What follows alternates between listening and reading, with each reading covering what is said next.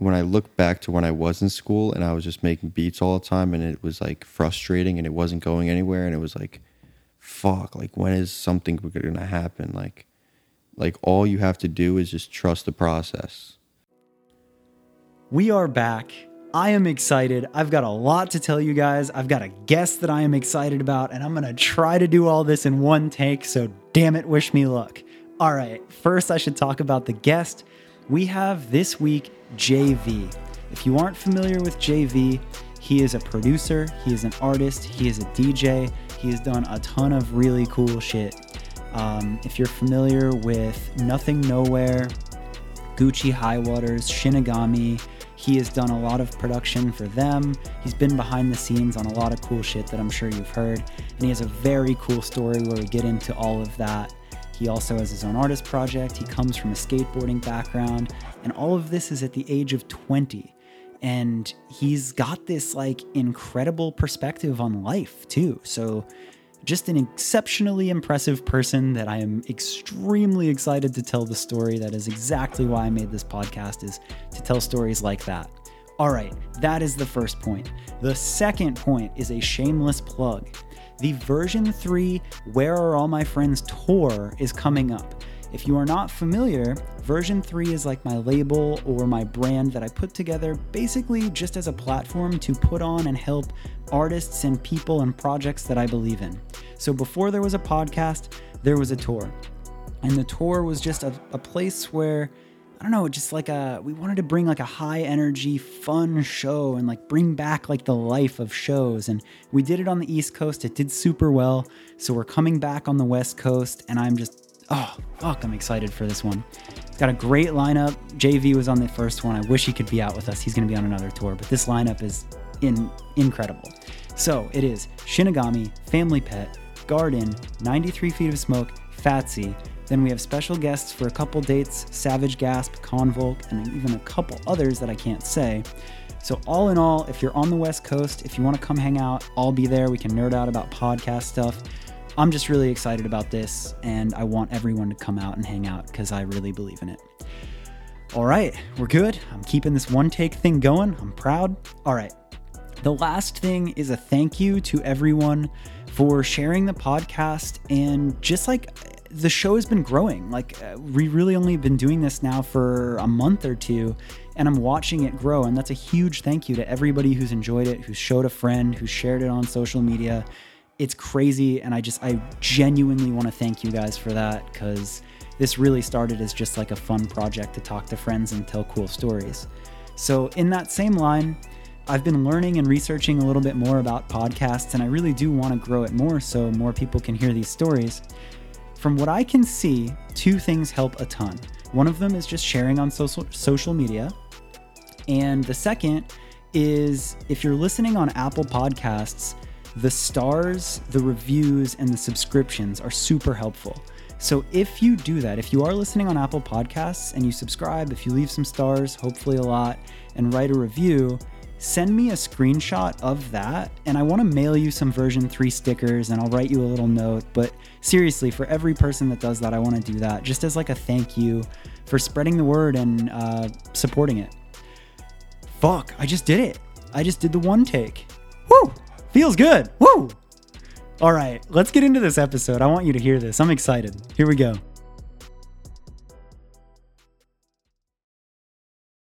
Welcome to Where Are All My Friends. You are here in LA for, I don't think that long. I know that this is like our only night to do this. You came back from Universal Studios, so I appreciate you coming through and doing this. That's fucking cool. My fucking guy. I'm hyped to be here. I'm hyped to be doing it.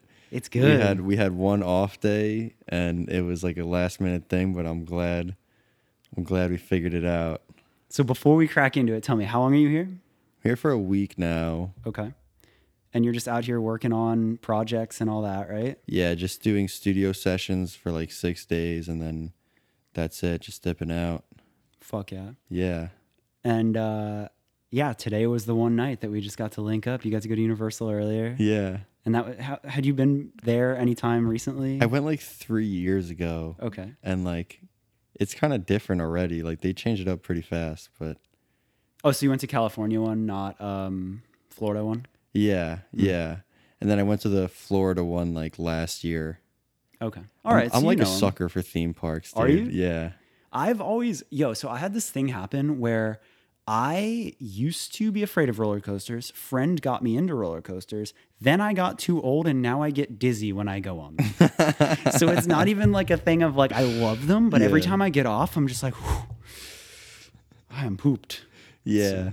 Dude, the roller coasters don't get to me. Like, I love the adrenaline. Like, I'm just like a big adrenaline guy, but the fucking, like, there's so many, like, 3D glasses, like, simulation rides now at Universal, and those get me really nauseous. Dude. It's like you're just, like, in a chair, and it just, like, spins around, and there's a screen in front of you. And it's, like, you're not really doing anything. It feels like you are, but in reality, you're just shaking around a lot. Dude, two of my favorite rides, Simpsons and Star Wars. Yeah. Or like, I loved Star Wars. I loved Simpsons, but I can't go on them because I just get dizzy. The Simpsons one is like really destroys me. You're just like rocking back and forth like so hard. But I will walk around Springfield all day. Like if I go to Universal, I'll be like, yo, I'll be at Moe's. Yeah, like it's course. So sick. Hell yeah. Yeah, it's so good. But I love theme parks. Like, I'm always down to go to a theme park, and I'll be smiling like all day. All right, respect. I like that. So before we get into like any type of the story, if anybody doesn't know you, like what is like the quick explanation of who you are and what you do? A quick explanation of who I am and what I do. Well, my name is JV. I'm a music producer. I'm 20 years old. I'm also a touring DJ. I just like making music with my friends. I make music with like Nothing Nowhere, Gucci Highwaters, Shinigami, just my buddies. So I think that says it well. That's all I got. Damn, you're 20. Yeah, I'm 20. That's crazy. You carry yourself like you're older than that. Like, I'm not surprised by that in the sense of like a couple of those dudes are around that age. Uh-huh. But like every time I've talked to you, like you just seem so mature that I've never really thought about your age. Well, thank you. It's nice when someone acknowledges that. Yeah, I literally had no idea. You said that to me and I thought I heard it wrong. Yeah, like, no, I'm 20. I turned 21 in September, but I don't know. I just feel like things happen really fast and I like always am trying to grow from things. So I don't know. People usually tell me like I seem older than I am, but I don't know. Maybe I'm just like an old soul. Maybe. I like that, though. That's what my mom says. An old soul? Yeah. I get a little bit of that. Like, I get the, like, I just have, like, weird old people habits. Like, I love bingo and crosswords and things like that. Nice. So I get a little bit of that. That's good stuff, yeah. Yeah, you know. It's good stuff. If you're not like, there yet, you will be. Give it a year. No, I'm sure I will be. I just, like, I'm just, like, really always down to just chill and, like, not take things that serious. And I like to have a good attention span and not, like, flick back and forth from like things every 2 seconds and like always need to be stimulated. Like I'm pretty against that, so I think that's why I get that. Maybe that's what I respect most about you is like I feel like it's so easy to associate that generation with being like super ADD kid, always on your phone, always this, always that, and like you're just very present. Like it's just like, oh, what's up? Like, yeah, that's like something there. I'm like always actively working on. Like, I feel like when I'm with someone and you know, we talk about one thing and then it's 30 seconds later, we're talking about something else. It's like, I don't know. I get annoyed by it. So obviously I don't want to be like that. But yeah. Yeah. It's like my whole everyone that's my age. So that's good. Well, thank you for proving that wrong. I try not to do that. I like that.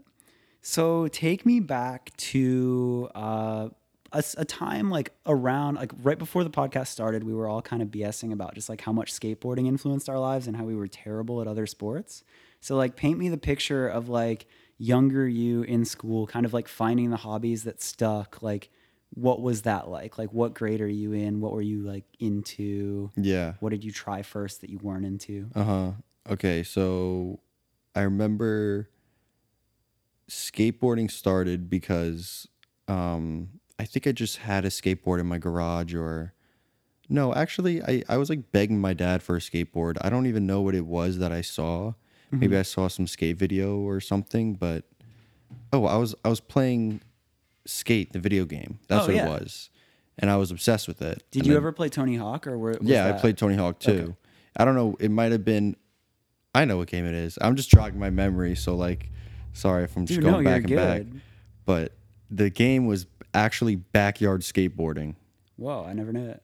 And Backyard whatever is like a franchise of like old PC games from like 2000, like early 2000s, and they're all just like sports games.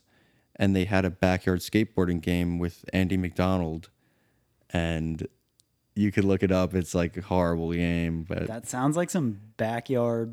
Yeah, like backyard baseball, backyard, or like backyard football. It's like the same people, but they made a skateboarding one. And I was so young, and I think I would just get computer games from like Staples, and I would just play them on my like parents' computer. And I got that game, and then I was like, I need a skateboard now.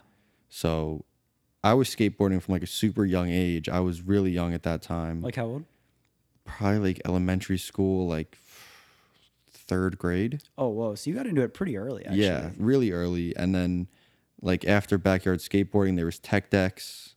Yeah. So like obviously that just made it like even better. And I learned all the brands. Like I learned everything. Dude. You'd collect like all the art. Like, oh, hell yeah. Dude, I had a World Industries Tech Deck that was like my prized possession. Yeah. Dude, I loved it. I would like make them out of wood. Oh my God. You'd make your own. Yeah, I'd go to Michael's and I'd like ask my dad to buy me like little like wood veneer, and like I would make a mold, and like I would go super hard. God, I just always liked making shit. What is that though? Like getting into a hobby, maybe that age too. Yeah. Like finding something that you actually love, and it's like you can't just play the game. Like you have to like go and make the tech deck. And like, I don't know what it is. I think it's just always been like, I never was interested in something that much, but like when I am interested in something, I'll like pursue it to like the end. You know what I mean? Yeah. Like I was never interested in like that many sports things, but when I found skateboarding, it was like, oh, I'm doing this like all the way. Damn. Okay. So then start around like third grade. Okay. And then you were telling me like before the podcast started, so you would skateboard at home, you get your skateboard and you'd skateboard at home. And then, I don't know how good or not good you got, but your parents had this moment where they're just like, all right, like you need to go be social. Like you can't just be here. Yeah, I would always just skate in my driveway. But then they started like being like, you need to like talk to people and like go do like social things. Like we know you love like skating by yourself, but like why can't you like go talk to people? And they didn't want to, I was too young for them to like just go drop me off at random skate parks or like go to wherever like a popping skate spot was or something. So their idea was just like, let's do sports. And I tried, and I really did try. What did you try? Fucking sucked. I tried like everything, dude. I played football. I played like flag football, and I would just always be open, and they would always throw it to me, and I would never catch it. and then I would let everyone down, and I would feel horrible. Oh my! Because it's not like you have a build where you could be good at sports. Like it's not like I didn't have the drive either. I'm sure if I like threw a football every day, like as long as I like skated, I would get good at it. But it just wasn't there. Yeah, I just didn't care that much. I just wanted to like do something cool. Yeah. And it just didn't feel cool because I would not catch the ball, and then everyone would go, Joey, what the fuck? And then I would just quit because I hated that feeling. You know what I mean? Dude, yeah. I don't know what it was with me. There's something like I think you either click with team sports or you don't. And like honestly, like no hate or no disrespect to when you do, but I don't know what that was like. I don't either. Yeah, I didn't. I really didn't. Connecting with skateboarding was like something different. I guess it works if like you really love the sport and you like thrive off of like competition and things like that, but like skating is not competitive.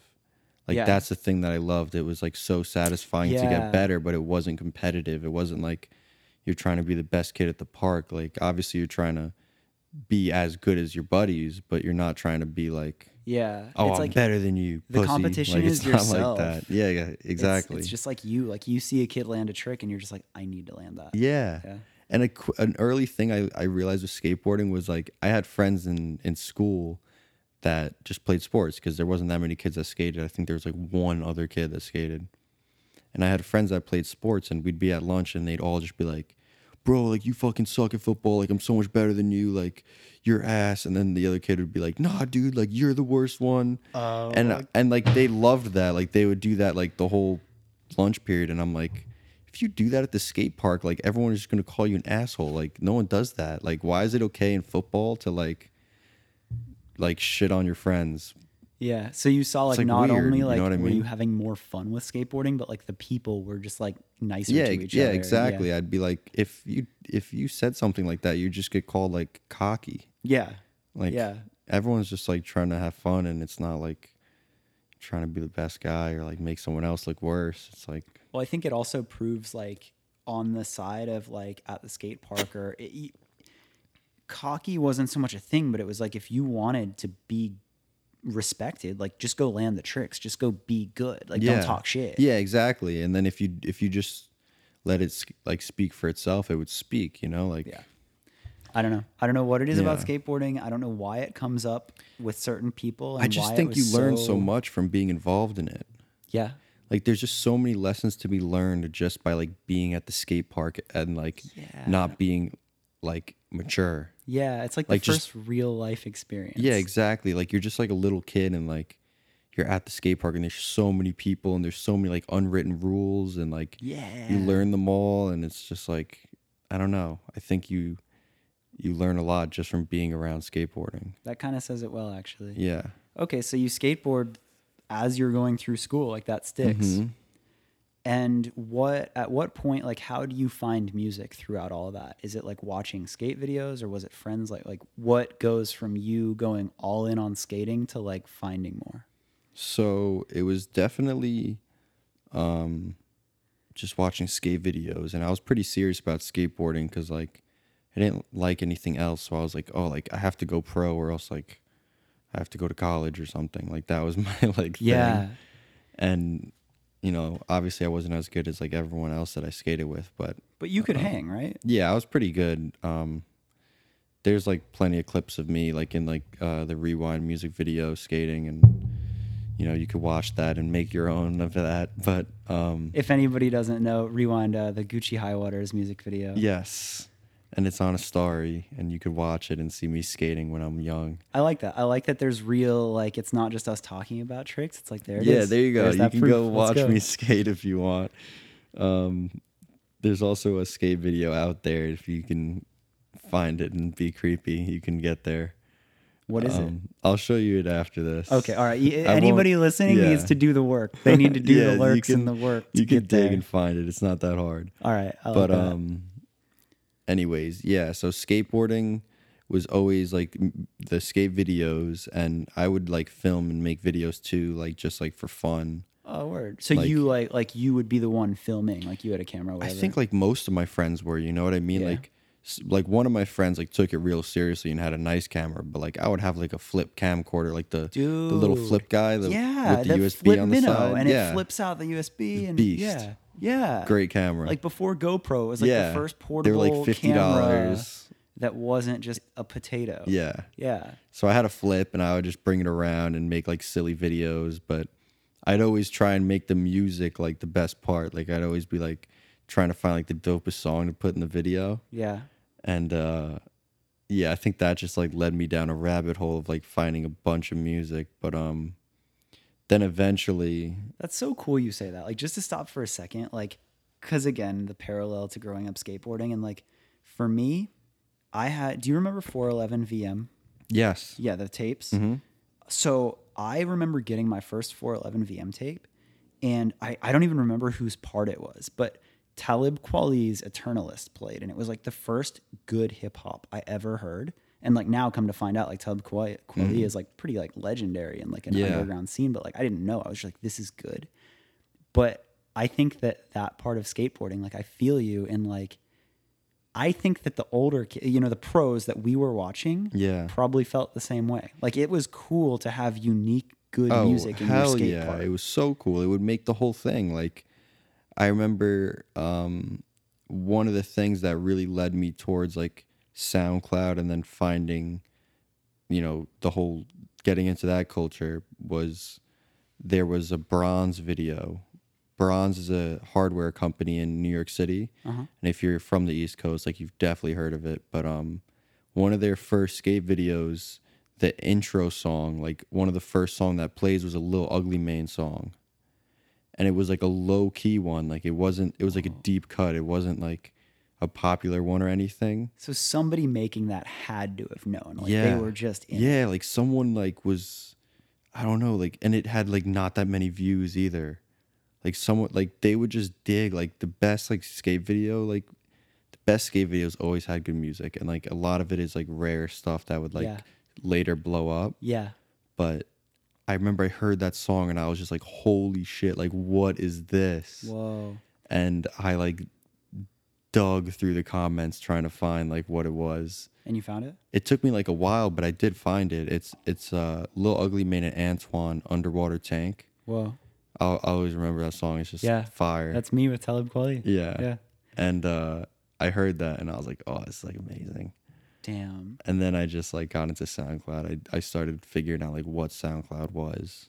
So at the same time that you're skating, getting better, filming videos with your friends, you're the kid filming, and like whatever music you're adding, you're wanting it. Like you're taking an extra level of pride in finding that undiscovered fire. Yeah, I didn't give a fuck if my friends knew the song or not. I wanted them to hear it for the first time in the video and be like, oh, this is sick. You know, I wanted to be like the person like showing the music to my friends. Yeah. Like, I don't know. That's another like funny thing of like, whatever that feeling is of just like that excitement to show your friends a new track that they haven't heard. Like there's just a certain amount of, I think everyone like, likes that, you know. What is that? Like, I don't know. I think everyone just wants to be that guy. Yeah. Like you kind of feel cool. And it's like, you get that like cred of like, oh, well, like, you know, Joey knows the best songs. Yeah, exactly. Like, what's up? Like you just have good taste. It's dope. Yeah. Okay, so you're in at that point. You're deep diving into SoundCloud. Yeah, I'm into SoundCloud. I'm like finding and like what's cool at that point. Like, what year is that? Oh, what year is that? Probably like 4 or 5 years ago. Okay. So 4 or 5 years ago. Damn, that's like when SoundCloud was like still good. Yeah, that's like when it first started, kind of. Okay. That's when like 10K plays meant you're famous. Yeah. Yeah. Yeah. And like what artists were you finding? Like what were some of them? Well, it was just producers. Like a lot of them are still around, but I mean at first it was just like random like Lil Ugly Mane or whatever, but then I would find like producers that I liked. Mm-hmm. And then it was just like I thought they were famous because they had 10K. Yeah. But then I would just like be added to Skype chat with them and I'd be like, oh, like you're just like a kid like me. Yeah. Oh shit. So at like a young age, you're finding, not only are you finding music you love and producers you love, but you're also quickly discovering that there's not that much of a wall or a barrier from you to them. Yeah. These are just people that you can be friends with. Yeah, because around that time I had FL Studio. I had downloaded it just because, you know, I was just an internet kid and I would just like read everything and be on it at all times. I feel like if you grew up on the internet and you didn't have a torrent of Photoshop and like some type of like programs, like what are you doing? I knew how to torrent. Yeah. I knew FL Studio was a thing. Yeah. So I would just torrent things just for like the fun of trying to make it work. Yeah. Like I would just torrent it and be like, oh, did it work? Oh, it didn't work. Let me try again. Yeah. Oh, did it work? Funny. Oh, it didn't work.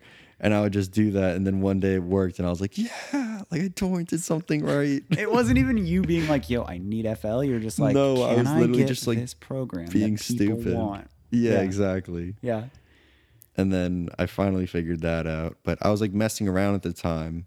And I remember this one producer that I really liked. His name was Falco. I just hit him up and I was like, yo, your music's sick. Like on Twitter. Yeah. And then he was like, oh, thanks, man. Like, if you want to talk on Skype, like, here's my Skype. Word. And I was like, damn, that's really friendly. Okay. I don't even have Skype. I never even heard of it. I'll download it. Sure. Yeah. And then, like, next thing I knew, I was in a group chat with, like, 30 people that made beats. Whoa. And then I was like, oh, shit. Like, I can send a beat in here and, like, people will hear it. Oh, shit. You know what I mean? And it's funny because I had Shinigami on the podcast and he was telling me that, like, when he was starting, it was a different community. Like, he was finding, like, talking about torrents and all that, like, and again, I'm not too much of a producer side, so I might fuck up the right words, but, like, he was finding, like, packs, like, samples and, mm-hmm. like, if you could sift through the nonsense on torrents and get like one good snare sample or one good anything, and you brought it to that like group chat or that whatever, you were like a hero. Oh, like that's facts. I remember people would send the samples in the Skype chats. Okay. Or they'd be like, do you have like this snare or do you have like this kick? Yeah. So that to me, like, again, because I didn't go down that path, but like I just remember that with the car scene where like before Instagram, you were excited. It was like being the person that found music, where it was like you were excited to come to the forum and be like, yo, I figured out how to fit these wheels on this car. Like, yo, they said that you couldn't do this swap, but if you use this intake manifold with this, this, and this, you can get it right. And like just that, being the guy on the forums that was cred enough to figure it out or add value got you respect, not followers or whatever. And it's, I wonder if you had a bit of that in that chat where it's like, were people positively like critiquing and helping and bringing it was really cool. Like everyone was just really nice. Like obviously there'd be like one or two kids that like got one too many likes on their song and they thought they were the shit. Sure, always. But, like they're not even making music anymore. Obviously they're in it for the wrong reasons.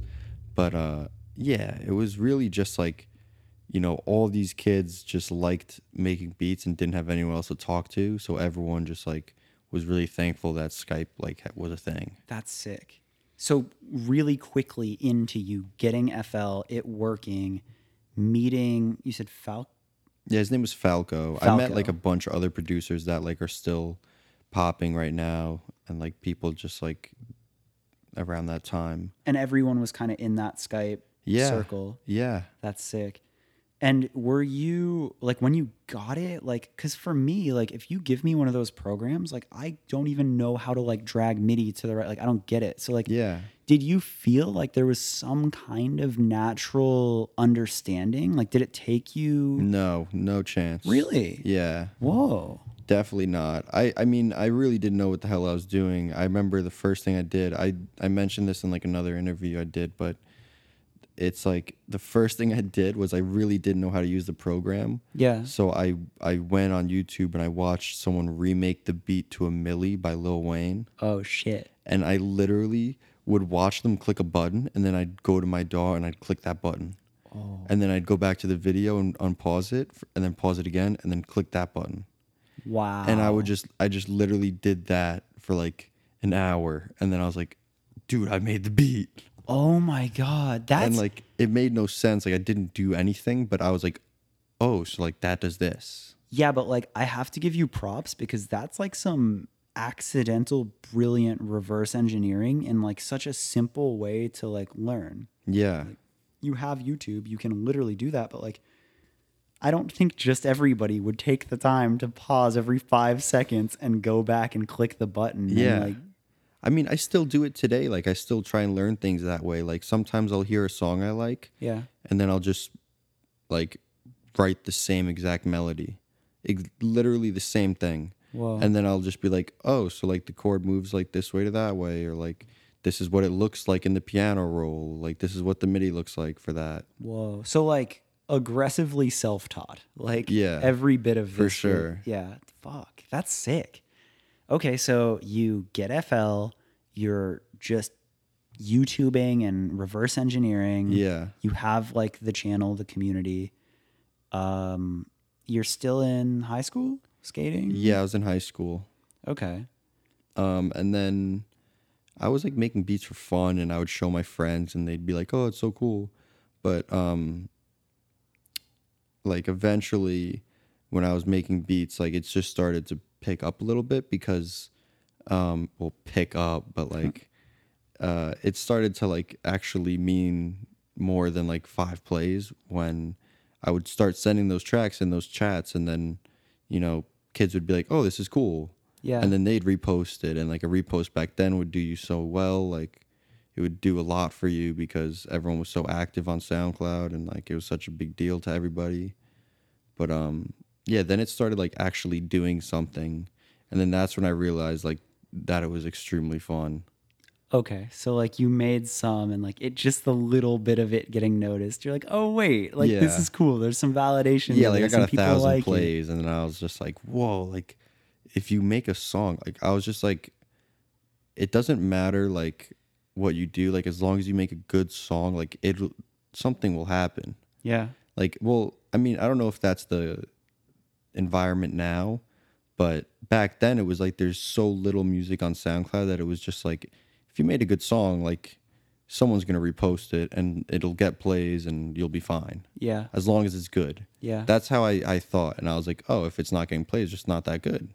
In not a cocky way. It was just it wasn't cocky. Like, I was saying that to myself. Fact. I was like, oh, like I don't have that many plays. Like I should just get better. Yeah. Wow. You know, I wasn't like, why am I not getting plays? Like, yeah, that's so like simply beautiful, right? Like, yeah, the same way you stopped and reverse engineered that beat. Like when you say it out loud that simply, it's like such a no-brainer. Yet somehow I think that so many people could get discouraged or not just look at it. Like well, that. I don't know. I mean, today it's like a little harder than that. It's not like a lot of times now it's like, you know, a lot of good music goes unheard, but still, I don't know. It's like if it's not working, just keep going, like keep make it like going harder. Yeah. You know, and it's like people probably hate to hear that because they want to hear that it's someone else's fault and not their own fault, but I just feel like as long as you just keep doing it and making smart choices, like it'll just work. But I'm glad you said that. I like that a lot. Thanks. So you continuously are progressing, finding those little nuggets of success, and like that's probably enough inspiration, just to keep milestones going. Like I never thought it was like serious. I was just like, oh, that's cool. Yeah, it's like the same way of like leveling up in a video game. You're just like, oh sweet, well I'm making progress, so I'll keep playing. And that was like around the time where like everyone would post like got 1,000 followers, like so hyped. Yeah. And then they'd post, got 2,000 followers, like so hyped. Like, no one does that anymore because, like, numbers are just numbers now. But, like, it meant so much back then because it was so small. Yeah. And it was, like, just such a direct relationship to the product. And such an honest platform. Yeah. Yeah. Like, so, everyone that commented would be on Twitter. You know what I mean? Like, yeah. So you could actually connect, and it felt like an accessible community. Yeah. Yeah. Yeah. Okay, so that's a great time to be getting involved. You start making beats. Then are you still skating? Are you still in school? What would you say was like the next piece of that progressing? I was definitely still skating.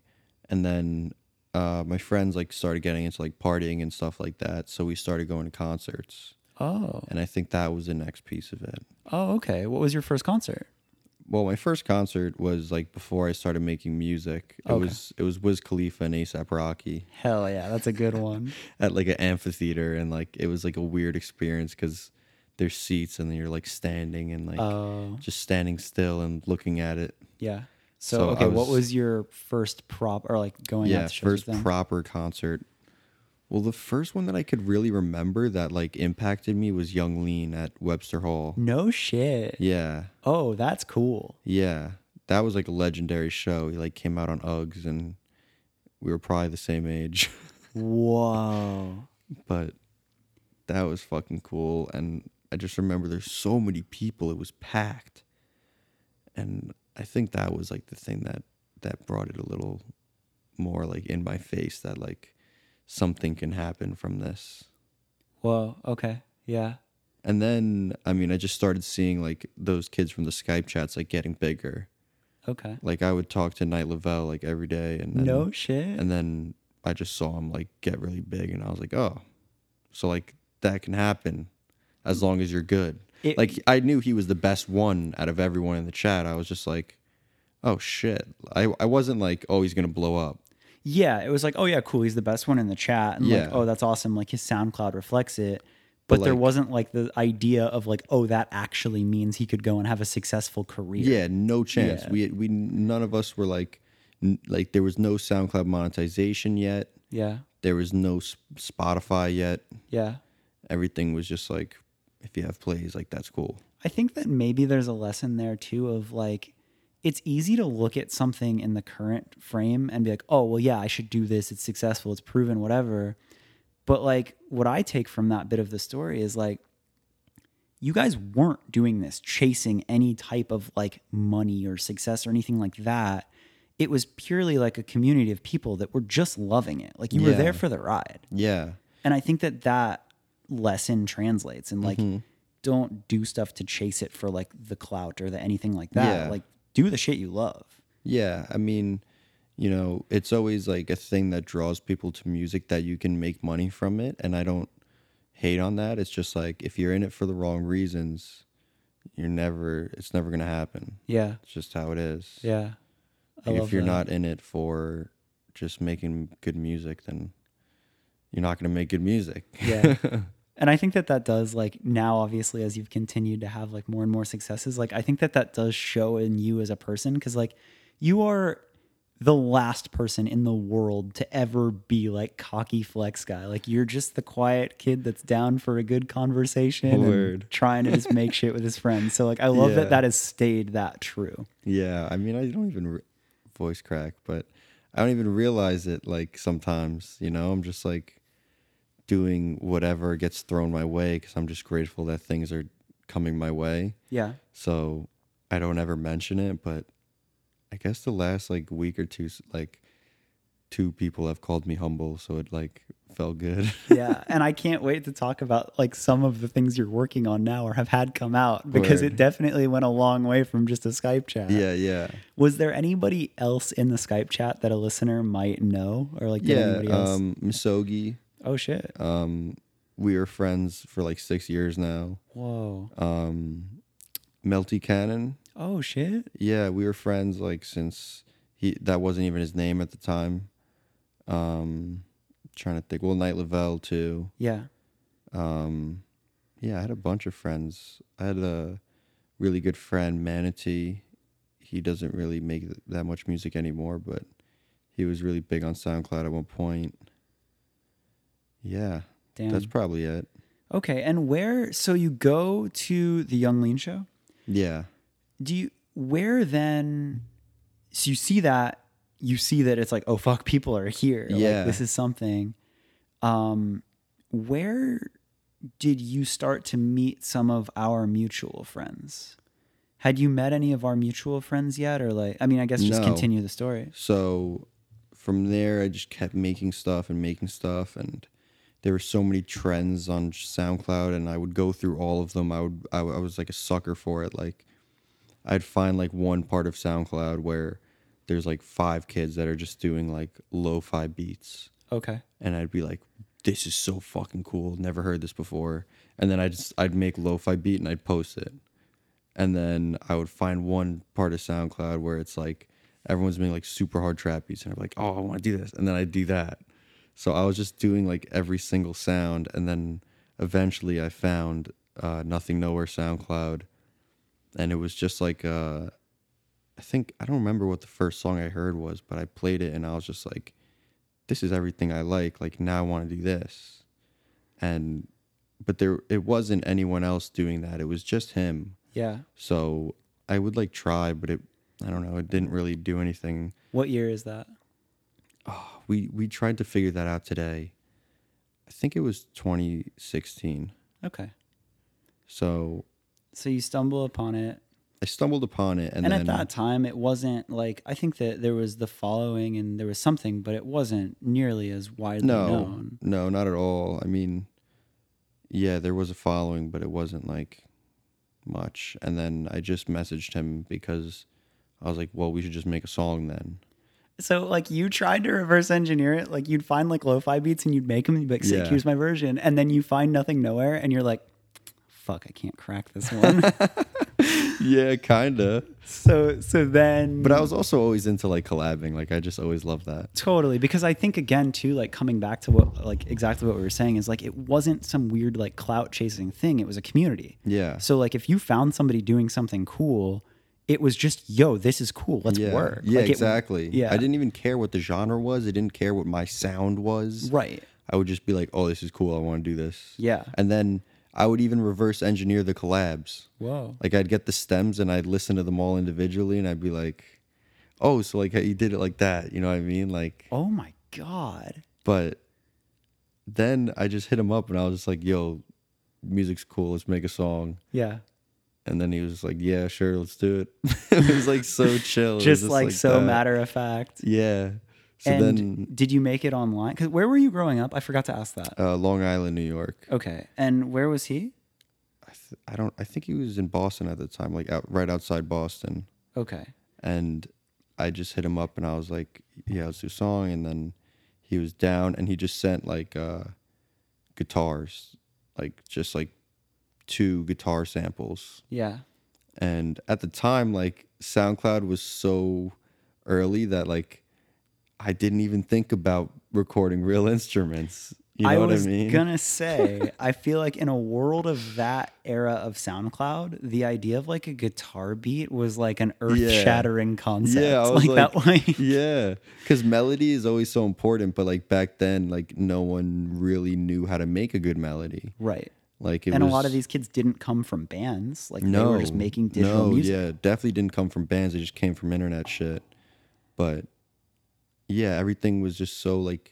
You know, good melody was really rare, and it was mostly a sample if it was a good melody. Oh, yeah, that was huge. So to have, like, an original guitar file, like, in my DAW, I was just like, oh, like, this is really cool, like, and then I just made a beat, okay, and I was gonna ask, so how did you react to that? So you get the guitar file? I was just excited. Like, okay, so you didn't have, like, a moment of panic where you have to, like, message him back, and you're like, yo, I don't know what this is. Like, no, not at all. I just was really excited, and then that, like, sparked making a beat. Oh, beautiful. Okay, so it was like the perfect thing for you to get. Yeah, okay. And at the time, I just discovered what Title Fight was. Oh, whoa. Yeah, and we were like talking about Title Fight a little bit, so I just made like a Title Fight trap beat. Okay. I mean, you could find that song too. It's on YouTube. Okay. But what's it called? Flesh. Okay. It sucks. Well, of course you're gonna say that now. You've gone and leveled up. Yeah, it doesn't really matter if you listen to it because I mean, there's good music. But so we made that, and we made it in like 2 days. Like he just sent the guitars, and I sent the beat back like the same day, or like probably the same day. Yeah. And then he just sent vocals back the next day, and we just posted it. Like that was it. Yeah.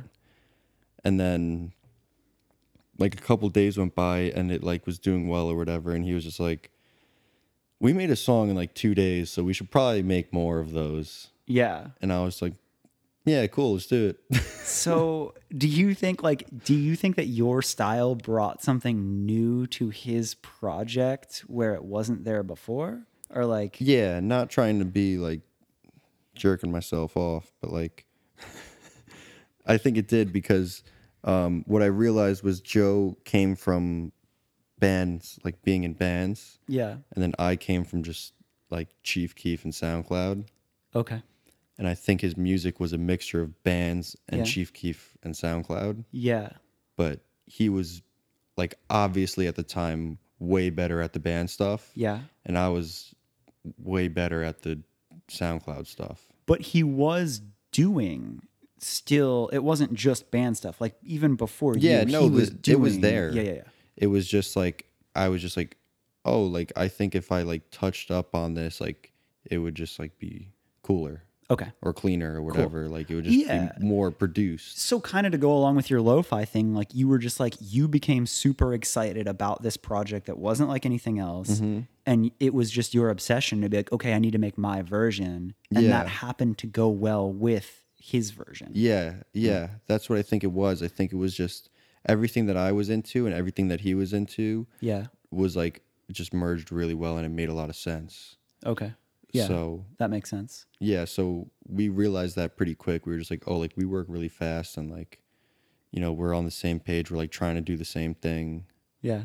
And I was like falling in love with the guitars because it was just like, you know, there was no really good melodies on SoundCloud, and melody is like everything. So. Did you know how to play guitar? No. Okay, so you getting a guitar file was like super cool. Blessing. Yeah, it was. Yeah. So, yeah, he'd always just send me like really cool guitar stuff, and I would just be like excited about it. Like whenever someone sends me something and I'm excited, like I'm just like, "Oh, let's go." Like I already know what I want to do on it, like that's awesome. And for you to turn a beat back to him so quickly was probably really nice. Yeah, we would do that. Like it would like he would hit me up and be like, yo, I'll send you guitars today. Yeah. And then I'd be like, okay, that's what I'm doing tonight. Sick. And he would like know that I'd probably send it back the same day. I think that that goes for anyone and anything. Like when you work with somebody that works fast and cares, like you're gonna work with them more. Mm-hmm. Like it becomes so, I don't know, like you can either take forever on shit or you can like quickly just show that you're serious about it by just sending it. Mm-hmm. And I think that that's cool. And I think that that's a lesson in itself of like sending shit quick, like actually delivering your product. Yeah. I'm still like that. Like if an artist that I'm excited about will send me something and they're like, or if an artist I'm excited about wants to like work like in person, I'm just so like on top of it. I'm just like, let's go, like sick. I'm excited. So like something good will happen. Yeah. Okay. So then, and on that point, so you guys make how many songs before you meet in person? What's the gap between your first DMing and, or messaging, not even DMing? Oh, I guess. Probably like 3 songs. Okay. Over the course of? No, probably 3 or 4. It might even be more than that. Just trying to jog my memory.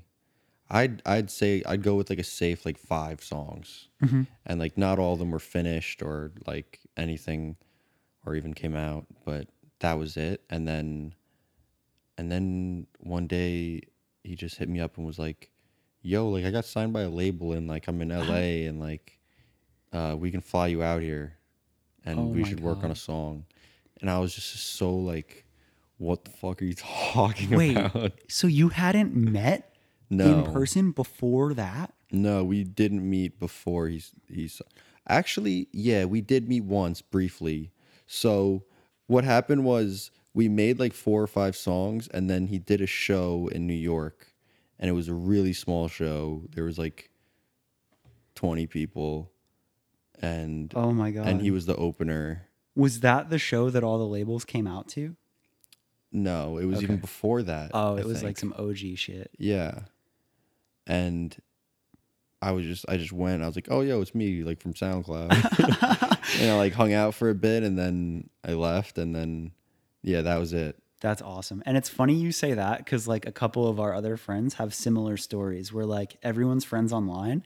And then there's like that one shitty random show where it's like everyone somehow meets where it's like, oh yeah, hey, it's me from SoundCloud. Or like, here's my weird handle, but this is who I am. And it's like this like pivotal crazy moment. Yeah, it's pretty cool. Okay, so you meet like very briefly once at a show. Really briefly. You guys are clearly getting along. You're making music. Yeah, the music is like, his music is getting bigger. Yeah.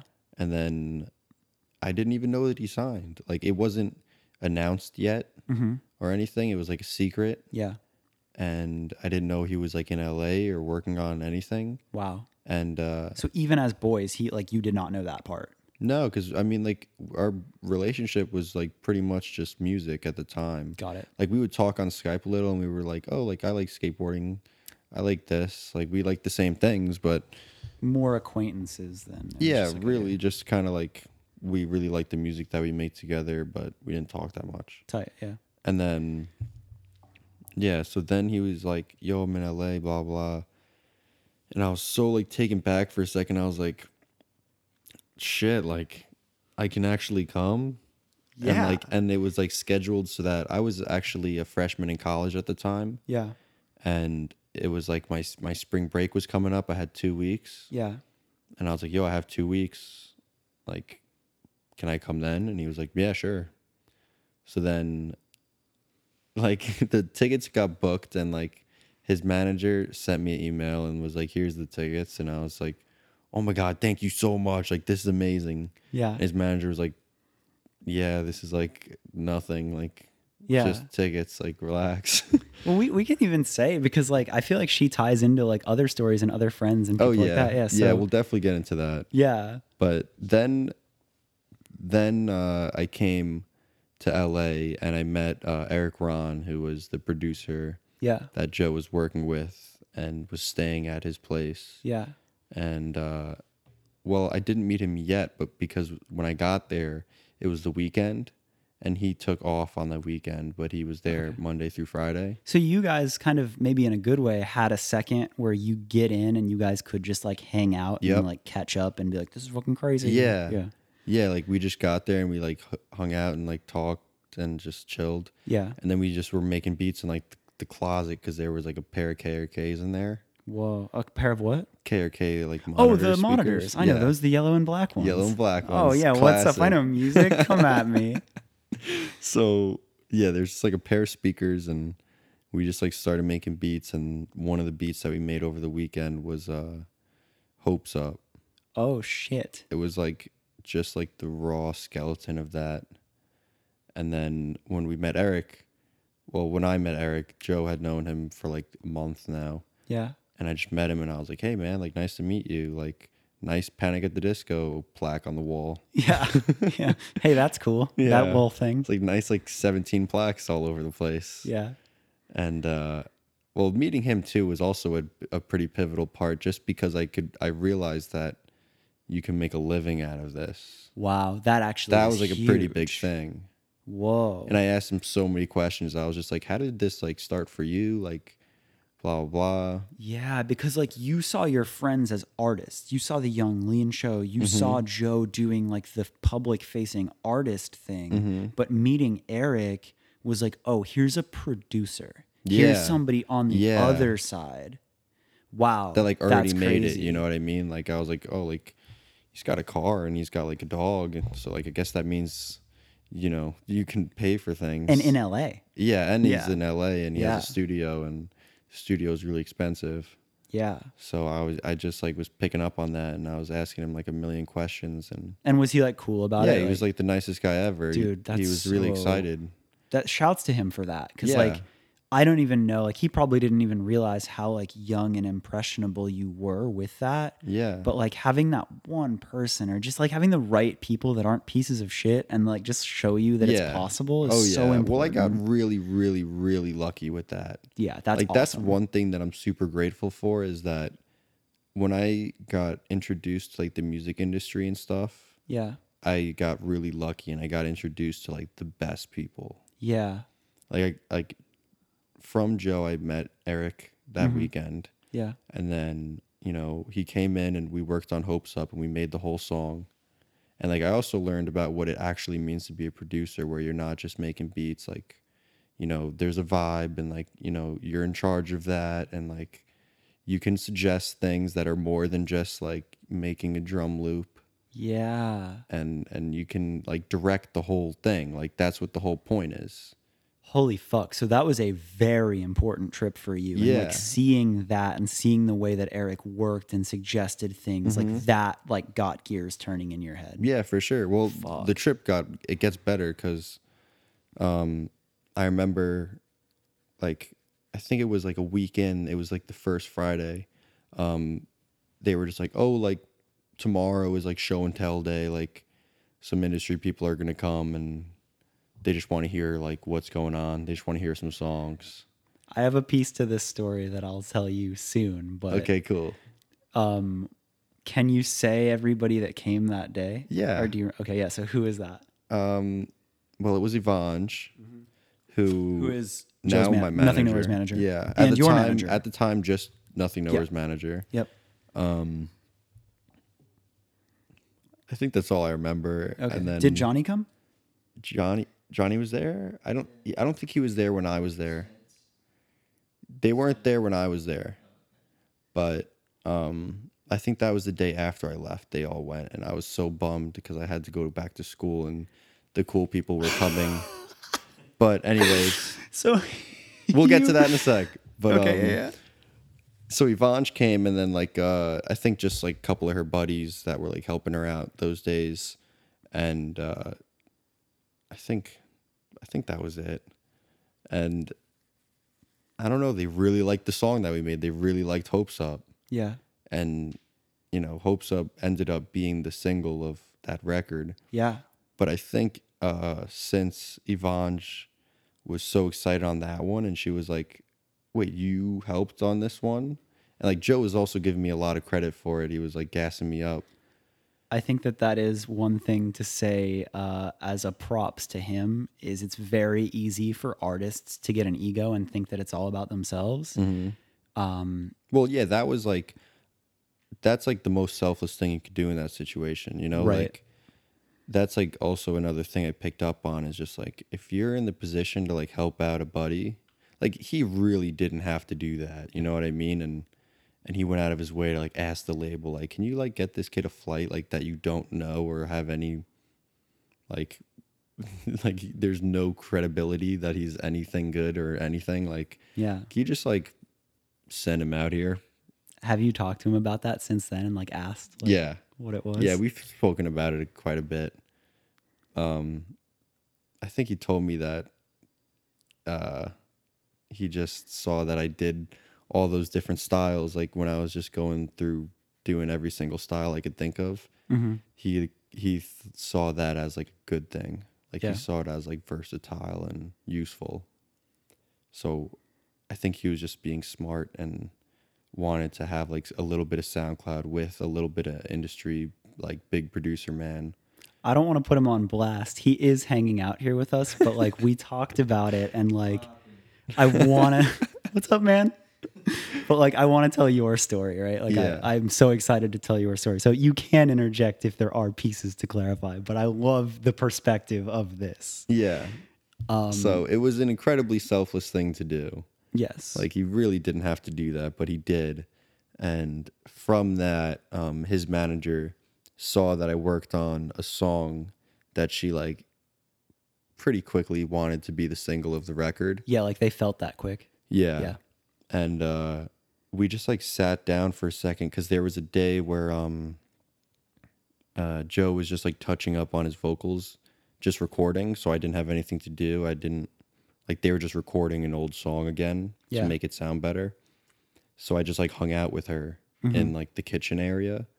And she just was like picking my brain. She was like, so like, what are you doing? Like, where do you live? Like, blah, blah. Like, yeah, what do you like?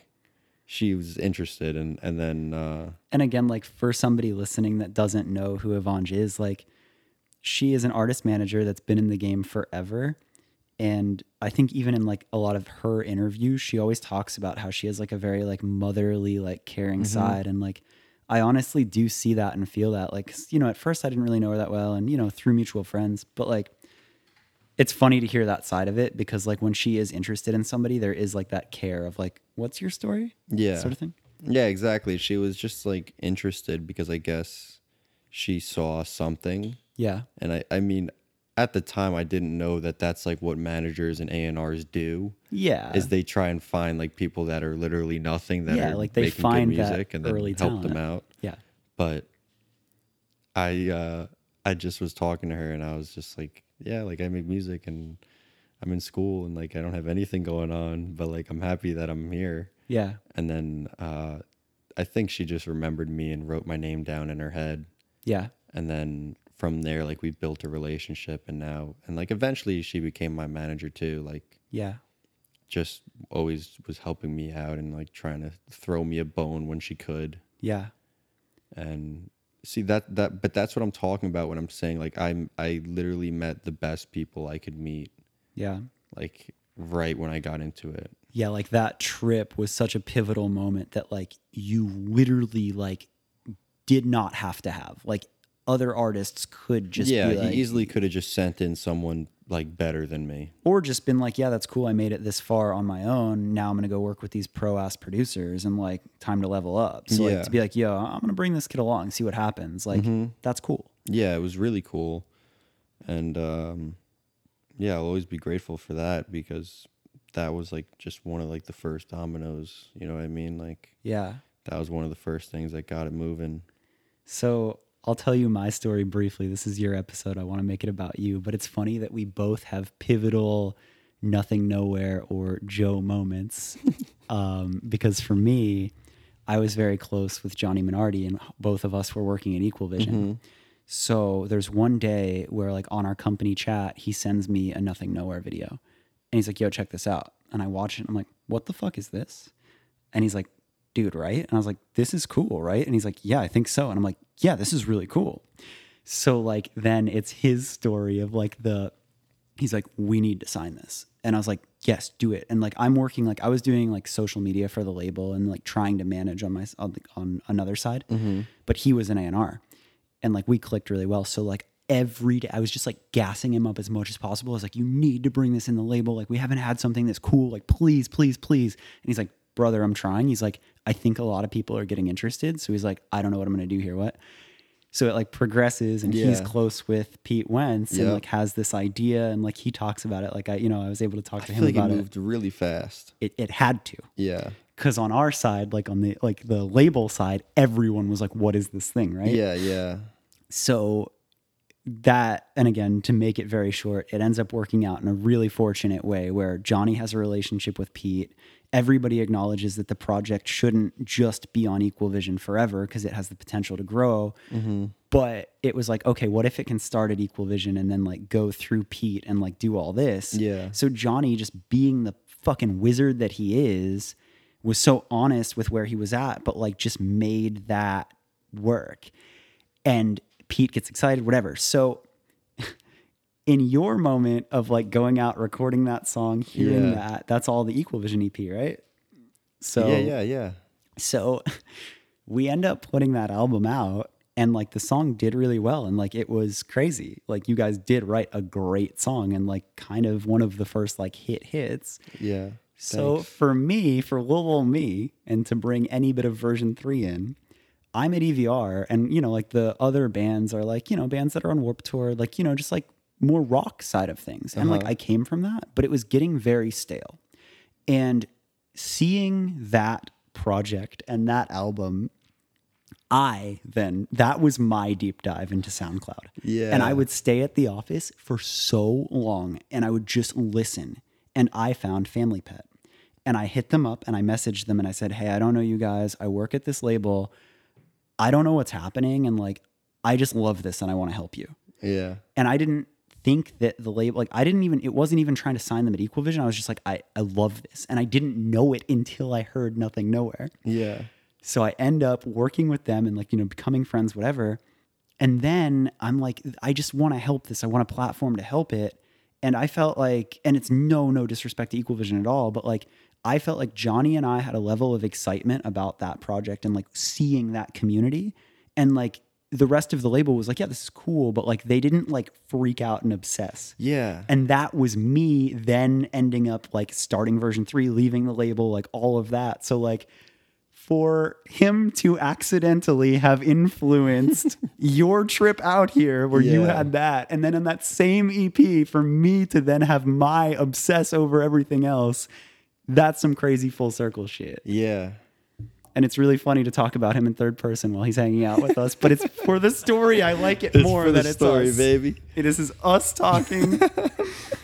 But yeah, dude, it's fucking crazy because like I just look back at like that era of SoundCloud, and it's like you just said, like it's either you're really excited about it or it's just like, yeah, cool. Yeah. But that was like not just like Nothing Nowhere and not just like Family Pet, but it was like, it was just SoundCloud. Yeah. Like everyone that was on SoundCloud would spend so much time going through all the related tracks. You had to. They would find their favorite artists and go through their likes. Yeah. They would go through the followers. They would go through who you're following. Yeah. Like everybody that knew what SoundCloud was would do that. It was like a culture. Like it's like, it wasn't the same way as just going on Spotify and letting radio play. It was like, you could almost feel that everyone was friends. Yeah. So if they're friends, you're like, well, fuck, if I like them, like I'll probably like their friends. And exactly. Like, that was literally with me, Family Pet. I made a mixtape and I was like, who should I put on this? And like, well, you need to know 93 Feet of Smoke. And I was like, oh, okay, cool. I'll hit him up. And like, then it was just this snowball. And like, you know, so months later, here we are on tour. But like, yeah. Crazy. But yeah, there's like this weird element of SoundCloud where it was really easy to deep dive, and most people that liked it, like liked any song on there, would. Yes. And people that, you know, didn't, they just didn't understand the excitement of like finding all this music through there. Mm-hmm. And like I would just spend hours, and then they would just be like one gem. Yeah. Or like sometimes I would just spend an hour, like every single song was a gem, you know, like I would just. Oh, dude. Yeah. I'd be like, oh, just one more song. I'd be like so tired at night. And like one more, like come on! Oh my god! And like you like couldn't get off the computer because you're like, are you kidding me? Keep finding six songs, but and then the days where you're bummed, you just go back on your saved tracks and like hit that good stride where you're like, never mind, dude, there's still hope. It's great. Damn. Okay, so to keep the story going, that moment of meeting Eric and like seeing like, wait a minute, you can like have a career with this. you fly home. You had to fly home early because of school. Yep. The next day, Johnny came. Oh, missed him by 1 day, but I guess my name was in his head just because, you know, Hopes Up was a thing at that point. Totally. I just missed Spence. Yeah. Like, which blew. Spence from? DCD2. Yeah. He was, like, friends with Pete, so, like, that was, like, a huge deal to me. I was like, oh, it's Pete and Spence, like...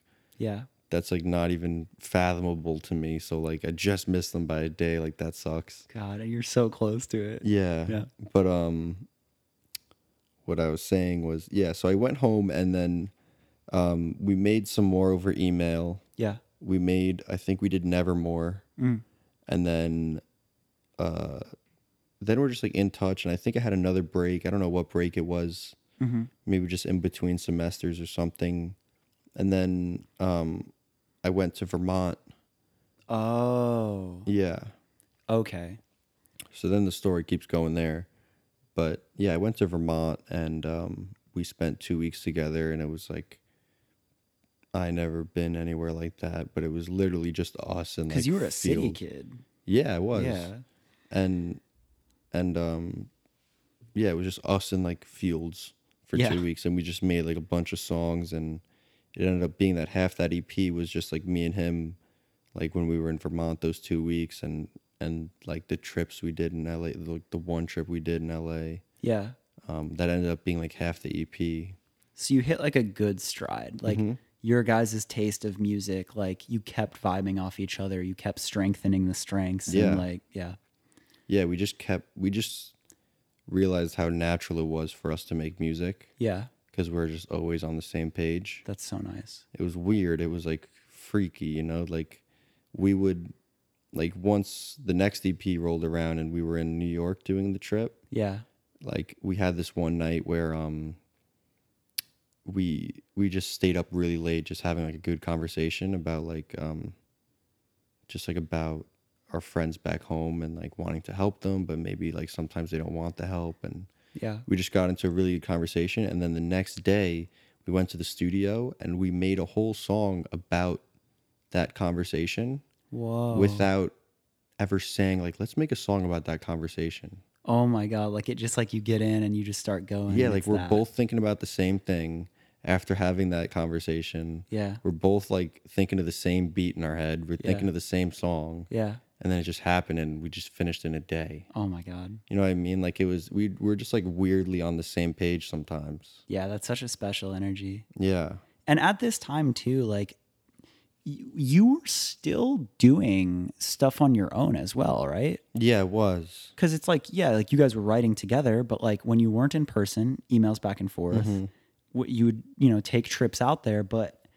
there's still a lot more hours and a lot more days where you were still just going in on music, if not more, right? Yeah. Yeah. I made like my own EP project thing. That's when you did that? Yeah. Okay. Is that the one where Family Pet's on a track? No, that's like that's much after. More recent. But, okay. But Shinny was on it. Oh, was he? Yeah. What was that project? It's called Home Is Just a Feeling. Okay. It's still on my Spotify. Like, I hate 75% of it and no one listens to it. But it does exist. I'll leave it up because there's still like 2 or 3 songs that I think are really good. You know, not being an artist, like when I talk, like I feel like that is a common theme of artist friends. Like as they evolve, they're like, I fucking hate this. Please don't listen. But like as a fan, it's okay that it's not good because to me, it lets me grow and like feel that progression. Yeah, that's always cool. It's just like such a different thing, you know? Like I think it's just like weird to me because sometimes people will come to my Spotify expecting the sound that it is now, and then hearing like not that at all, and you're like, what the like fuck? Just finding that and being like, this is not the same person. Like, did I search the right name? Is this kid's name Joey or JV? What's going on? Because like I said, like I would just do different styles, and then but then I think I eventually like fell in love with it with Nothing Nowhere, and then producing like Shinigami. Mm-hmm. Like our first songs are on that EP. Oh shit! Yeah, and I love them. You've done a ton of dope tracks with him too, right? Yeah, like a lot of stuff. Yeah, that we did a lot of songs. Out. Yeah.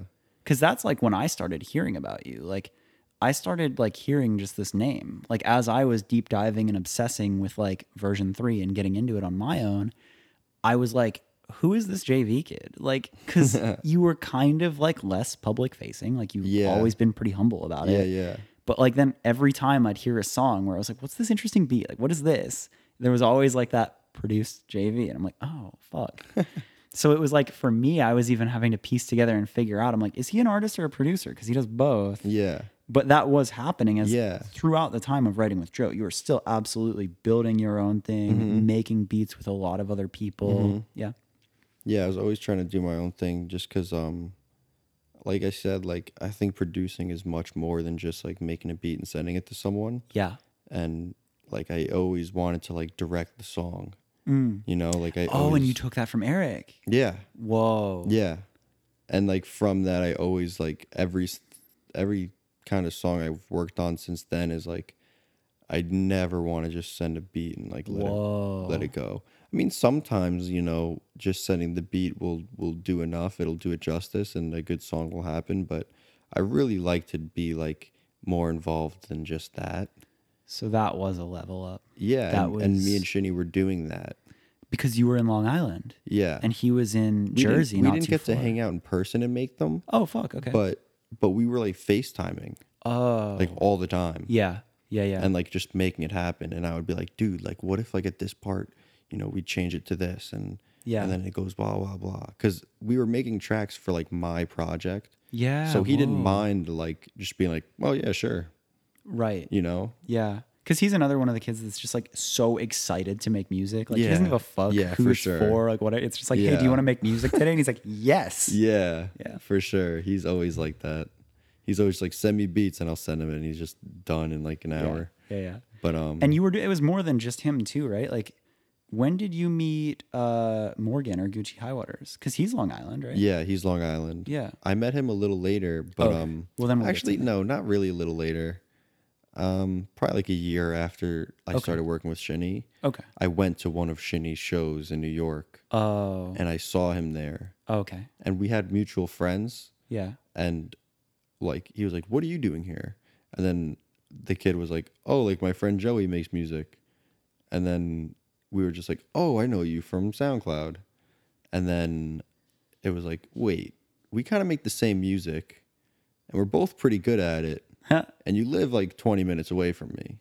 Oh, shit. So like, why don't we do that together? Yeah. It just kind of was like, why are we not like working together already? Yeah. So. And by then you're like comfortable enough with like guiding songs and like kind of hitting your stride. So you're like, yo, like, Yeah. So I just like gave him a ride home that night. Like we weren't even like, we spoke for like 3 sentences and then I was just like, I should probably like stick around this kid. That's so funny. So I just like gave him a ride home. Morgan. Yeah, and it was like an hour ride. Dude, it's so funny. It's like so out of the way, but I was just like, yeah, I'll give you a ride. Another parallel, I knew who he was, mutual friends. I was at a show in LA that I randomly, like, I don't even know why I was there. Oh, no, yes I do. It was Garden. Garden was playing, he was opening up for Nash. Okay. But then Mallrat played, and I saw Morgan there because he came to see Garden. Yeah. And we both like stuck around for Mallrat, and it was so good. And it was like very outside of the genre. We both looked at each other. I was like, "Yeah, you fuck with this?" And he's like, "Oh, I fuck with this." And then he ended up like, because he knew the rest of the people that lived in my house, and he ends up like, it was just one of those things like, "Yo, do you want to come back and kick it?" So I give him a ride back. We like bump a bunch of like pop shit, and it's like, "Are we friends?" Yeah. So that's so exactly funny that what happened. Same thing. I guess Morgan likes that. That's awesome. Okay, so you're meeting and like you're working. Like, what are some other artists, or is there anything else to mention as far as projects that you worked on or things in that time frame? Yeah, I mean, I was still just posting random stuff, and I was trying to help.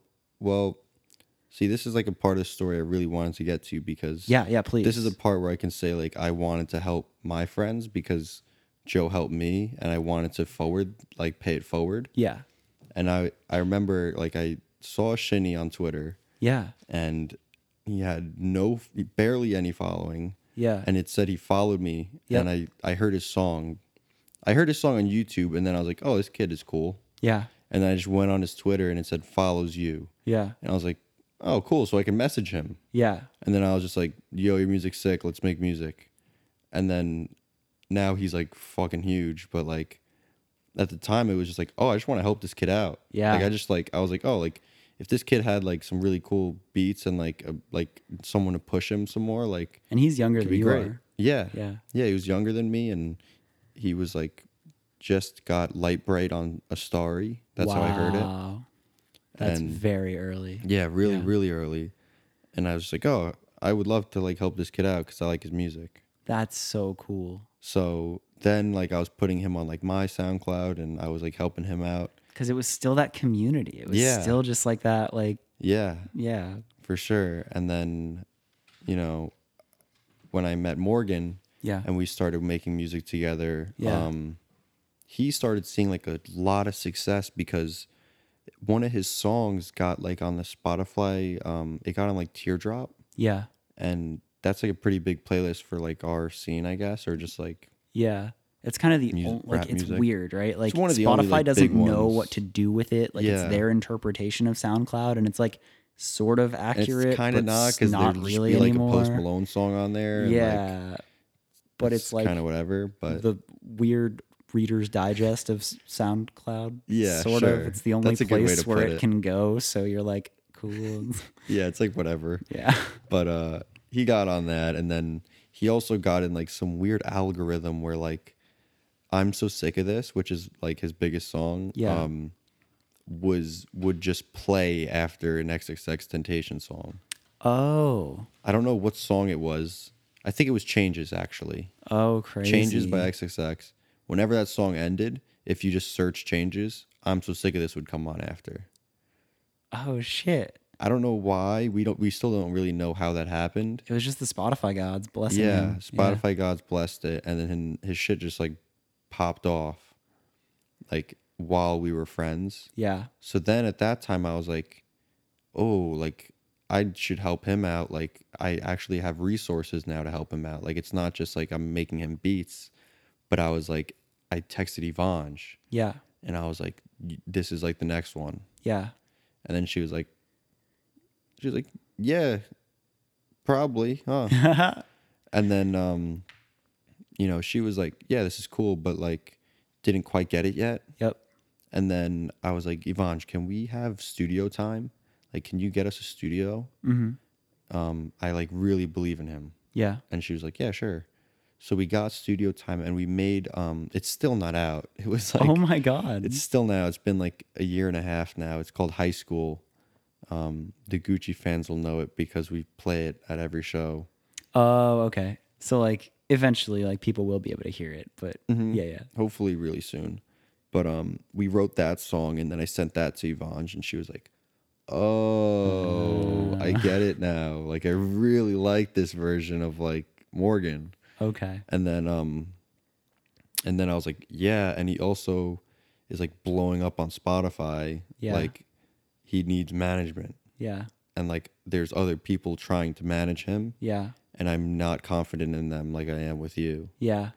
So. And again, on the manager side, like I was a manager that like heard about it. Mm-hmm. And I was told that there were these managers in Texas that were managing him. Mm-hmm. And like apparently these dudes were literally just like lying about it. Yeah, they were. Yeah. Because they would say that they're managing him. I'm not shit talking to anyone. Yeah, yeah. I mean, I literally don't even know. It doesn't really matter. Yeah, actually. Yeah, they said they were managing him, but he was just kind of like in between. He was like, right. He's like, I don't really know what a manager is. Yeah. I don't know if I want to make this commitment. Yeah. I'll try it out. Yeah. Oh, okay. That was like his vibe, and got it. He was but the thing was, there was like a manager war. Mm-hmm. There was like Solomon Sounds, yep. who managed XXXTentacion. Yep. Those guys, I won't say their name. Yeah. And then Yvonne. Yeah. And Yvonne was like the least like into it. Mm-hmm. I think, well, that's not really true. I mean, she was into it, but she wasn't like as aggressive. She wasn't aggressive towards it. I was just kind of like, she was like, yeah, like I want to manage him, but like tell him to tell his other guys to fuck off. Yeah. Like she wasn't going to be like. Which is very Yvonne, like just like cool and confident of like, you know what I mean? Yeah. And I just knew, I was like, oh, like if he goes with Yvonne, she's going to pop off. Yeah. Because she's done so many artists. They all do well. Mm-hmm. Like, I trust her so much. Mm-hmm. And like these other guys are great. Like they're probably good art. Like they are good managers. They have artists that do well. Yeah. It was just, I really wanted Yvonne to get excited about it because I knew that if she was, it would be like a great thing. Totally. It's so funny too, because I always joke with you that like as soon as you're done making any kind of music or artist project or producer, you can just go and be an A&R. Like you've proven yourself now. Like I know. Like that's what Johnny said to me recently. Like something along those lines. Anytime you want. Yeah. You'll be great. He's like, bro, just send me stuff and I'll put you as like A&R on it. Yeah. But yeah, so I sent that to Yvonne and I was just like, yeah, like, you know, there's a manager war, blah, blah. I was like, you're going to be in New York. Like, you should just meet with him. Mm-hmm. I was like, can you just like talk to him? Like, just have like one meal. Yeah. It doesn't have to be dinner, like lunch. Like, don't even spend that much. Yeah. Just like talk to him. Yeah. And then they met and she like fell in love. She was like, oh, like I love him so much. Like he's so like on his shit and like I really get it now and you know, I really want to manage him. Yeah. She just was waiting for him to tell everyone else to fuck off. Yeah. So he was in between for a second. I was like, yo, like just go with Yvonne and then it happened and now it's like just been like up like since then. Like now there's so many tours and like so many plans for the future for Gucci and like I'm so happy that it's like all working out. It's awesome. And it's a cool piece too because, well, no, you had toured with Joe first, right? Mm-hmm. Yeah. But it was more, it represented more touring. And again, like where you've been like this kind of like quiet behind the scenes piece, you've written with these artists, you've produced, like you've done so much, but you're also like there with them on tour. And like, mm-hmm. there's this side of you, like you came with us on a bit of the Version 3 tour in December 2018, which was very cool. But like having personally seen you on tour, that's another thing is like, you're just so versatile, right? Like you can write and produce and do all that. You do have an artist project, which you're insanely humble about, but like you've put out fucking fire and like you do that and like thanks starting to sing a little bit more and like you know kind of like do your own thing with that, but then you also tour and like you can DJ or whatever the fuck, like you kind of just can like do all of this in whatever regard. And like that side of you, like seeing you on stage, like you have your fucking visor and like you're like touring so fast. Yeah, because like you know, like you have this calm demeanor to you, but then like there's this side of you as well where you're like very just like don't give a fuck, like goofy, like we'll turn on these personas and like if there is any place to just be yourself and not give a fuck, it is tour. Yeah.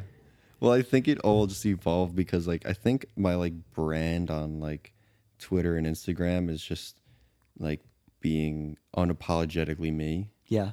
I think it's just like I just like tweet whatever the fuck I'm thinking. Like I just don't care. I'm just like whatever. Like this is it. I think you can do that though because you're not a shitty person. Like yeah, you can say whatever you want. And you can be a little bit brash. It's but, always like, good things. It's backed by like a pretty good dude. Yeah, like, it's usually good things. But yeah, I just like took that to tour, and like when I first toured with Joe, like I was like just trying to learn how to DJ and like trying to learn what I'm doing on stage. Yeah. And I just realized like the more I do that, like just be me. Yeah. And like be silly, like the better the show is. Yeah.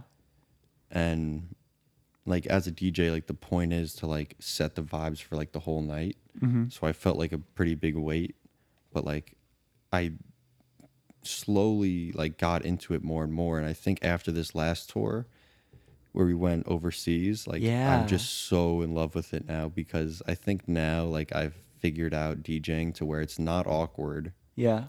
It's not like pointless. It's just like it all like every song like has a purpose and like I'm just like totally like 50% of the set is like straight just me being, it's like comedy show. Yeah. Like and I just like fell in love with it because it's just so much fun. Yeah, yeah, well, like even on Version 3 tour, like you're wearing the fucking visor, you're playing goofy tracks, but like you're keeping an energy there. So like I would imagine that's just evolved. Yeah, it's just evolved because the shows have just gotten better for me where like people know my name more now and it's easier to be like, oh, it's JV, like that's the funny meme guy. Like, he's just like, it's just like, oh, like that guy's funny. You know what I mean? And they're like, what is he going to do? Yeah. And they're just staring at me, like waiting for me to do something. Yeah. And then I just do something funny. Yeah. That's such a funny way to put it. I just do some funny meme guy shit. My favorite thing of yours that you do is your label guy. Yeah, which you probably don't do on tour, but like you as label guy is my favorite thing in the world. Yeah, his name's Tony. He's out there too. If you do a little dive, you can find it. I feel like it's actually in a podcast. Anyone listening should seek out some interviews with Tony. Yeah, Tony's out there. Tony's a good guy. He just wants the show to really pop off every time. He's just really, really into it. Yeah. But yeah, dude, I just like really love touring now because I just found this love for DJing where it's just it's not serious. Yeah. It doesn't have to be serious like at all, and it just sets a vibe to like let everyone know like, yeah, this is gonna be a good night. Yep. Like we don't have to be nervous. Yep. Like I know this was like something I waited for my whole like 3 months since it's been announced. Like this is the best thing I've been waiting for, but like it just lets, I feel like I see in the crowd that people let loose during that. You know what I mean? Like it's just the best thing. And like I guess this scene of music to see like a nervous kid not be nervous anymore. And yeah, just like you're doing everyone a favor to do it like that. Like if I do the set correctly and like it goes well, yeah, then like people are just like excited for the rest of the show. Yeah. You know? So that kind of leads me to my next question of, that's yet another thing that you found that you love. And as you've continued to do all of this, you've continued to have like more accomplishments. So like, well, actually I'll ask this first and then I'll ask that part. So just to briefly catch people up to speed, since all of that stuff that you've done on the producer side, you're now back in Los Angeles. Mm-hmm. You had a Nothing Nowhere song that you worked on. It was a Fall Out Boy song. Mm-hmm. It was a remix, right? It was a remix of Church by Fall Out Boy. Yeah. Which was on their Mania album. Yeah. Which you are just fully credited on, like, dude, on the track, so right there. Yeah. So, like, you've continued to, like, do really cool things and have really cool opportunities as a producer. Mm-hmm. What of those, like, tell me a couple more of those that stand out, a couple more moments as you've continued on this path of, like, oh, fuck. Oh, whoa. I gotta say Skinny Black Jeans. Oh, let's go. Because, well, it's obviously like a meme and it's not serious. Yeah. But it's just like so, I think it's hilarious. They are acting. But that was just like a moment because I really don't know why it's a moment, but it is. And we made the song in 30 seconds. It's kind of like, I mean, in a weird way, it's like you're... As long as the song is, we made it in that time.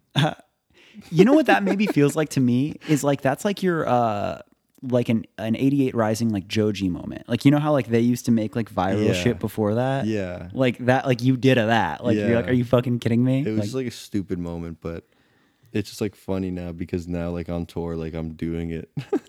Like I'm like performing it and on kids tour. Like wild out, right? Yeah, like they know all the words. I mean, I guess it's like easy to know the words. It is. And it was kind of hard to ignore it too. Yeah. Because of my genius marketing. That's right. It's a strategy I call the retweet everything strategy, which just makes people want to tweet more. If you don't know Skinny Black Jeans, you can find it on Twitter. Yeah, you can find it on Twitter and get pretty up to speed pretty fast. But yeah, so like you've done shit like that and that was a good moment. With it. The Fall Out Boy thing was a huge moment. Yeah. Which was like literally 2 days ago. Yeah, fuck. But we made that song a year ago, maybe a year and a half. Yeah. And Pete kind of just hit up Joe and was like, hey, you want to like do a remix? And like, if you want, you could hit your boy JV up and, you know, you guys could do it together if you want. Yeah. And then we were just like, yeah, we want to. Yeah. And we made it and it just like, it was really sick when we made it, but then it like took so long to come out that I just kind of forgot about it. Yeah. Oh, you know, shit. It was just kind of this like thing that I had in my phone that I'd show people and be like, oh yeah, this is a thing. Like, this is pretty cool. This is cool, huh? And then it eventually came out, and I guess I was like caught off guard by like how well. It's like obviously it's gonna do well. Yeah, because it's just like Fall Out Boy and Nothing Nowhere. But like, I will say, like, when it came out online, like seeing it, just like really, like, oh wait, yeah, that's insane, huh? Yeah, pretty crazy. Yeah, that's what I mean. Like, it hit me off guard that it was like, oh, like that's really fucking cool. Like, it's out and like it's on everyone's Spotify and like, yeah, that's cool. Well, so yeah, that was a really cool moment. Yeah. Now I have a bunch of monthly listeners on Spotify, and the top song is Skinny Black Jeans. So for everyone that for your casual Fall Out Boy fan, yeah, all the Fall Out Boy fans to click that clicked on my Spotify and clicked that as the first thing. I'm sorry. Get ready. Get fucking ready. I'm sorry, but also at the same time, I think it'll be so what the fuck that they'll probably have to go on like my social media and be like, who is this? Yeah. And then it will be pretty on brand of that. Yeah. So if you like it, great. And if not, you're probably, you know what you're getting into or what you're not getting into. Yeah. So the question that I was going to ask you is like, you got to a point where you like start DJing and you like find great joy in that. Clearly, like you went from finding music for skate videos to then making it, to then doing a bit of your own artist project, meeting Eric, learning that it's possible to produce, then doing DJ stuff. Like, I guess, at least to me, this is just the beginning of your career. So like for you, for immediate goals or like what you see right now, like what do you feel like is next? Or like, what are some goals in your head that you would love to accomplish? You know, like what's that look like? What's the next little bit look like goals wise? Well, goals wise, it's like, right now, since I dropped out of school like 3 months ago to just do music full time now, yeah, I'm just like kind of just floating by and just doing whatever.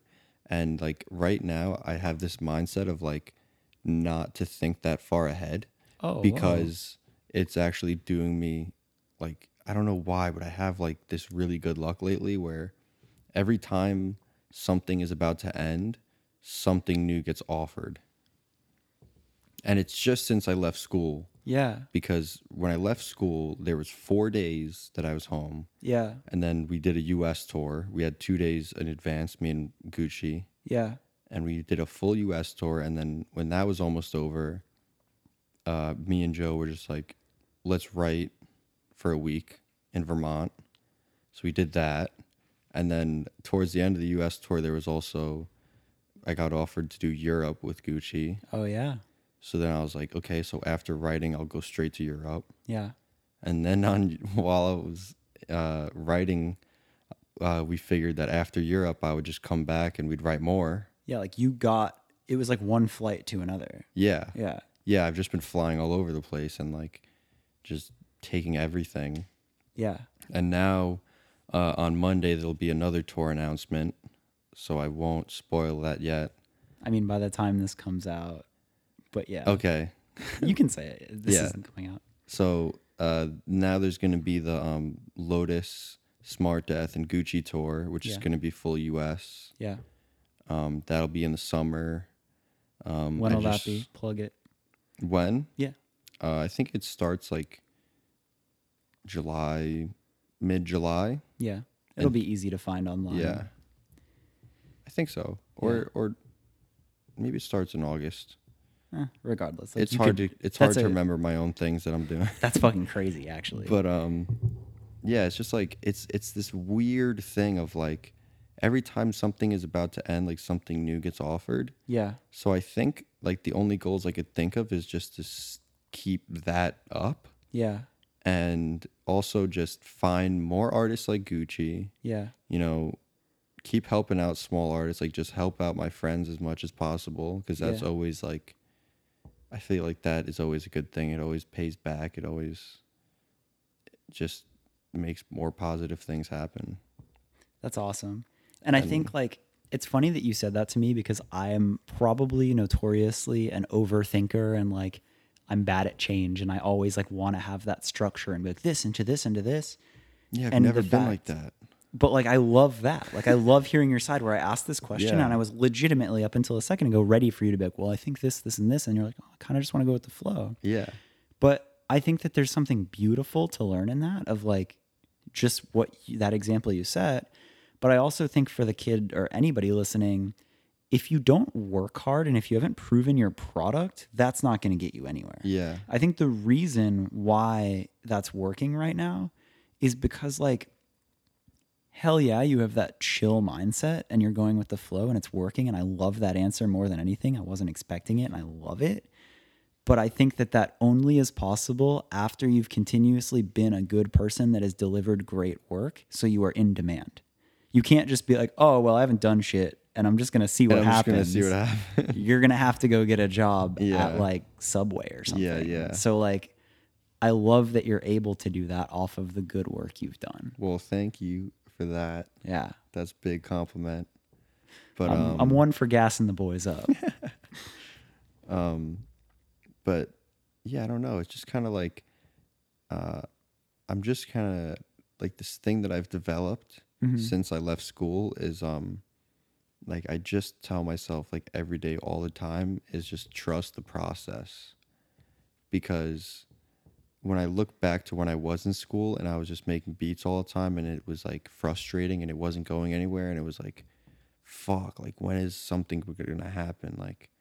Like all you have to do is just trust the process.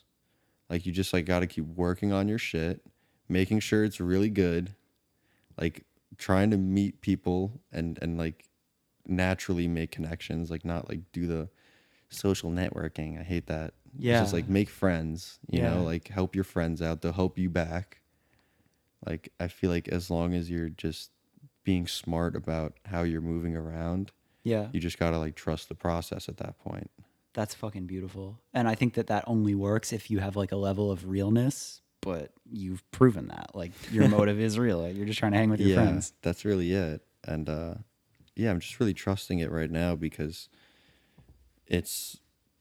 like maybe it's blind trust, but like it's been working out. And I feel like along these like little excursions that I do, I always make like connections along the way. Like, I just meet people and like, you know, these studio sessions we're going to do this week, it's with people I don't know yet. Yeah. So who knows what comes of that, you know, like maybe it'll be a really good session and now I'm in their brain or something. You know? Like, it's just, it's all just like, be smart about your moves and just let it happen. That's so sick. I feel like that says it so well. And the thing that I'll ask to conclude, and I've been trying to do a little bit more of this. My buddy Ben kind of inspired it, but like he has a podcast that's very much touches on like actionable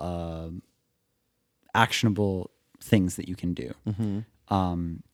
So if you are listening to this and you are a kid just like the Joey that was getting into music, skateboarding, have your first DAW, like your first Logic or your first FL Studio, where does that kid start? Like, what would you tell that kid? I would tell that kid to try and figure out, like, just to get as involved in whatever scene you love. Yeah. Just try and get involved as much as possible. Because if I think all the way back, like, to the fundamentals of like how this started, it was literally just falling in love with like SoundCloud and just wanting to be a part of it. Damn. And I think just like right now, you know, everything I explained, it's not the same. It's a different climate that we're in now. But, you know, if you really love something, just figure out how to get involved in it. There's more ways than you think to get involved in things, you know. There's, you know, you could be selling merch at shows. Like, there's always, you could be making beats for YouTube or whatever. Like, yeah, you could be doing anything, or like just DMing your artist that you like. Like, there's plenty of ways to just sneak your way in there. Yeah. And like just make friends. Yeah. So I think that's probably where it's got to start. I mean, besides like making music, but right. Yeah. After the music part is just try and get as involved as possible, because you'll meet people, and if you help them, they'll help you, and that's just like how things work. And and I honestly, like, a piece you said earlier which I love was like, even if you were curious on how to make music, like what you were doing on YouTube, where like you just watched people make beats and went click for click. Yeah. That's such a simple way for anybody to try it. Yeah. And that's awesome. It's easier than that now. Like, you know, kids, like people have realized on YouTube that you can make a living off of teaching people how to make beats. And oh wow, they have the full file for your DAW to open up and look at. Oh whoa. You know, like I feel like now it's like even easier to self-teach yourself. Like you can find stems to like Led Zeppelin songs nowadays. Like you can find stems to like the Beatles. Like you can just find the stems to things and put them in your DAW and just be like, oh, so that's how that works. You know, like yeah, fuck. You can learn and like deconstruct things like way easier now. That's awesome. There's so many resources now. Reddit has every drum sound in the world on there. Yeah. Like they have every preset, everything. Yeah, that's awesome. I think it just has to be like you have to care first and like have the interest to look. Yeah. And when you look, you'll find those answers. And the other thing I'll say to credit your story is like when you were getting into this, it wasn't proven that this could make money or like SoundCloud could be in anything. It was just something that you liked. Oh, it wasn't even, not only wasn't it proven, it wasn't even like thought about. Yeah, like it really wasn't. So like I think that maybe even there's a lesson there in like, if there is something that somebody loves, mm-hmm. it doesn't matter if it's proven yet, like double down on your passion or something like that. Yeah, for sure. I think you kind of prove that. Yeah, that's definitely an important thing because like we said, if you're in it for the wrong reasons, that's not where like the longevity comes from. Yeah. Well, fuck man, I think we did it. Yeah. I think we did. I feel really good about this one. How long have we been doing this? It says 140, but we also had a long time of us just recording to start it. Yeah. So I think we're probably like 120. Yeah. Something that's like that. Perfect. Perfect. I love it. Sick. But also, it's my podcast, and like we talked about, I don't give a fuck about rules. It could be 3 hours. If you like it, hell yeah, you're welcome. Yeah. We're this far. And if not, then you're not listening right now, and it doesn't matter. Yeah, it doesn't matter. At all. Yeah. It's lit, baby. Here we are. Well, cool. Seriously, thank you for coming through. I love that I caught you on this little bit of time that you're here. Yeah, we definitely had to do it. I really want to make sure it happened. Yeah. Shouts to Joe for being the quiet cameo supporter. Hell yeah, man. Sweet.